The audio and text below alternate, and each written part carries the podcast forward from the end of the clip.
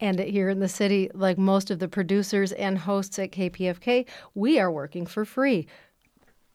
Why do we do it? We do it because we love it. We love making radio. And it is precisely for that reason that my co producer, Luis Sierra Campos, and I also teach radio and journalism to high school students every week with a nonprofit organization called The Heart Project. The Heart Project was founded in 1992 at a community center in Skid Row and has since gone, grown to serve 23 continuation high schools around Los Angeles. The Heart Project envisions a world where all alternative high school students graduate from high school, thrive into adulthood, and propel all society with their unique creativity. The people who work at the Heart Project do this by inviting artists into the classroom to teach. On the phone, we have Margaret Edwards. She's the program director at the Heart Project. Margaret, thanks for joining us. Thanks, Sarah. So, could you tell us about why the staff at the Heart Project does the work that they do?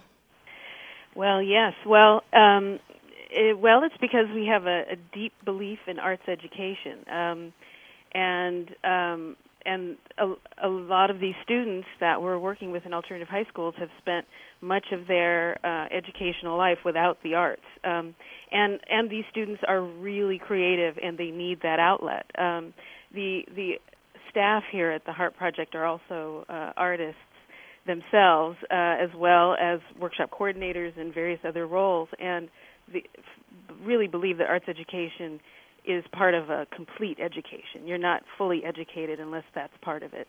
Absolutely. Everything that you learn in that classroom is something that you can take forward with you in life and will serve you well in other aspects. That's right. That's right. Can you give us an idea, Margaret, of what it's like for an artist who's maybe never stood in front of a group of high school students before to walk into a classroom and spend the semester working together and teaching? Sure. Well, it's a it's a very um, it's a diverse experience. Um, each each of the classrooms that we work in, um, the the physical environment can is very different. Some are kind of in a traditional but smaller uh, high school space. Others, though, are in storefronts in a mini mall. Some are in churches, uh, you know, various spaces. And so, first of all, they're not in any way art making spaces. So that's the first thing is that the artist goes in there and transforms that space and gets the kids to to go with them uh, on this journey. And um, as I said before, the kids uh, who are in alternative high schools you know, for many reasons, were disengaged from their schools, and a lot of it is because they have all this creative energy, and either uh, have not um, had a place to channel it, or or someone to kind of look to and say, "Oh, yeah, I, you know, I, I can do that too," mm-hmm. um, and so the students really engage the artist in their art practice and we okay. that's what we want we want the artist to come in and say here's what i do here's how i think about this idea and our goal is really that the artist would their their own art practice is invigorated by the the energy of these kids. So, what do uh, students in the program learn about uh, work? Well, uh, the the structure of our program uh, it's a it's a ten week workshop. So they do two hours a week for ten weeks. At the end of that ten weeks, there's a what we call a public presentation at um, the cultural institution that we partner with each year. Um, so, uh, so they know from the beginning that they are working towards a deadline, and they have, you know, they have to think about their project, uh, think about how to brainstorm, how much time to give to to um, testing and trying and then finally deciding okay this is what i'm going for and then knowing that they have that deadline at the end. Uh, and all of that process includes a lot of collaboration. Collaboration with the artist and, and the student but also amongst the students uh, in order to get the, their projects to to where they feel satisfied that they can present that and be proud well, deadlines and collaboration is something that we know all about. Margaret Edwards, uh, thank you so much for your time today. Thank you. Uh, we're going to go now to a story by one of the students who uh, Luis Sierra Campos and Sarah worked with at the Heart Project. Is- Isabel Ariza and Eddie Sandoval take us to Isabel's parents' taco truck to talk to, to talk to them about the work they do. Well, right now we're in Echo Park in Sunset and Logan. We're in this in the corner of Save a Lot. We're in the lonchera of my parents. It's called Tacos Larissa. the the meaning for the tacos Arizas is our last name. Arizas is that's my dad's last name, so that's why they named it that. And right now they're just getting here. They're opening and setting up everything.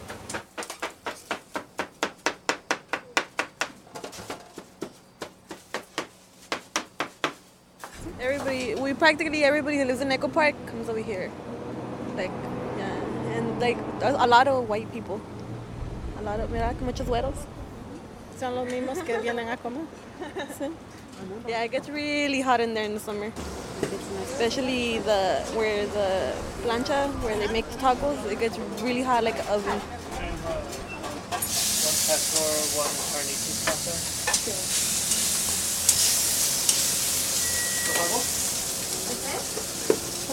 Ya, que- ya, ya quemó grasa, mire aquí, ya quemó grasa. Rapidito, sí. Porque mire, Ay, también. los, los tacos. Ah, ¿Cuándo empezamos?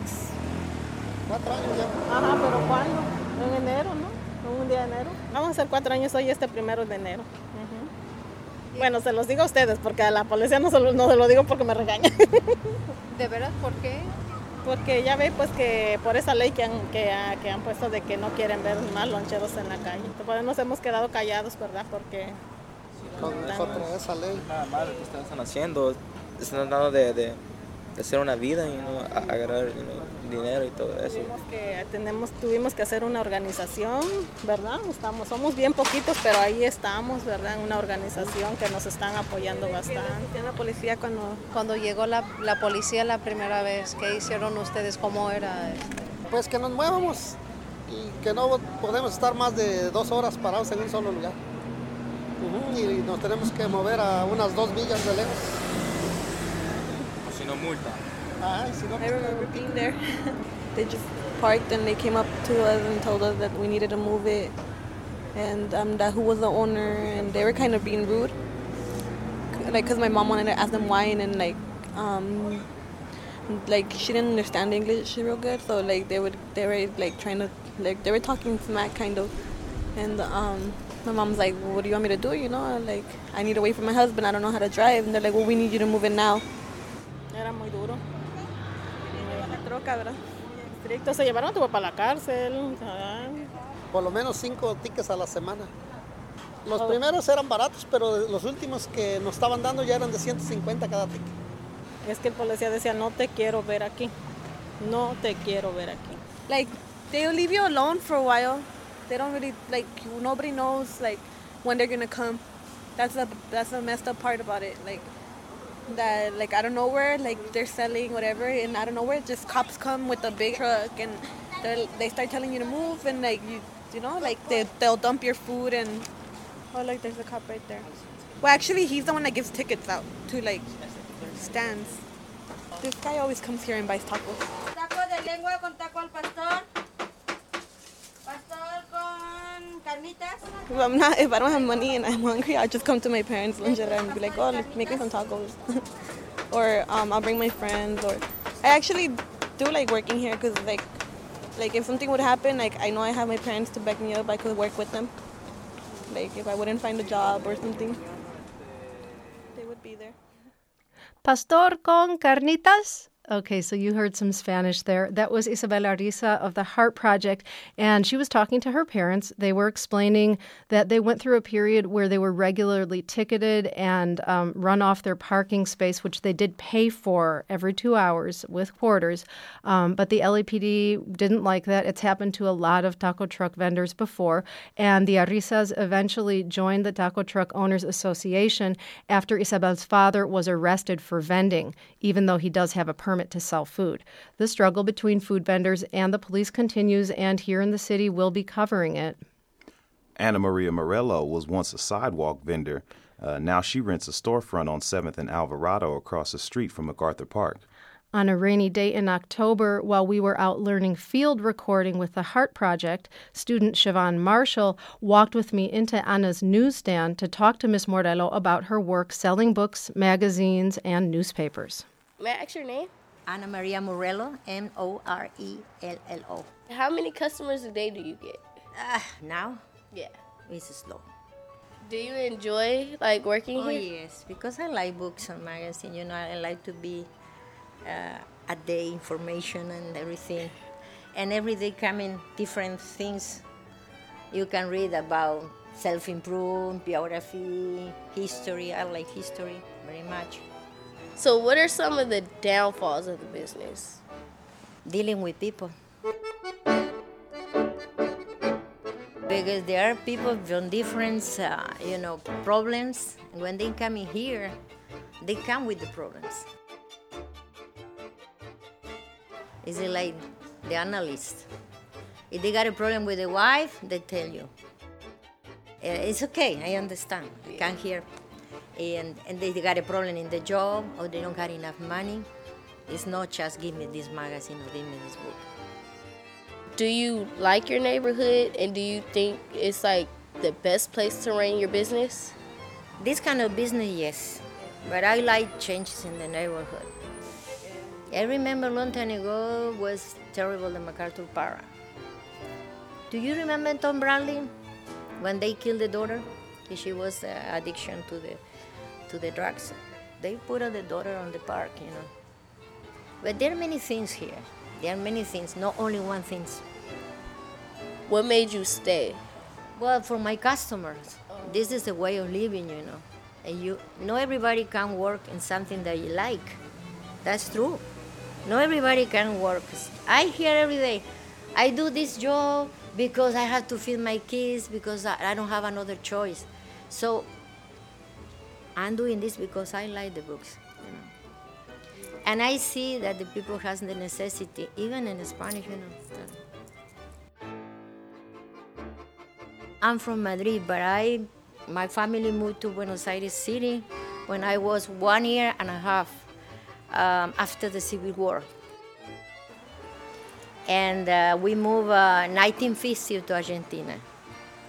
Well, we got a lot of problems in Buenos Aires in that time with the governments, military coups, you know, fascistas. and they, they give a list like this that you can read the El Principito, this kind, Antoine de Saint-Exupéry, because it's subversive, you know. You cannot do this, this, this, this. Especially press, especially radio, TV, they had to, you know, do what they want to do. That's it. But it's happening in Latin America still now. Look Honduras. Do you have many young people like around the age of 13 to 17 come? No, because they read in, in, you know, that kind of people, they read in English. They're looking for border books. Uh, has anyone written a book about MacArthur Park? We can do it. No, you have to make science fiction book.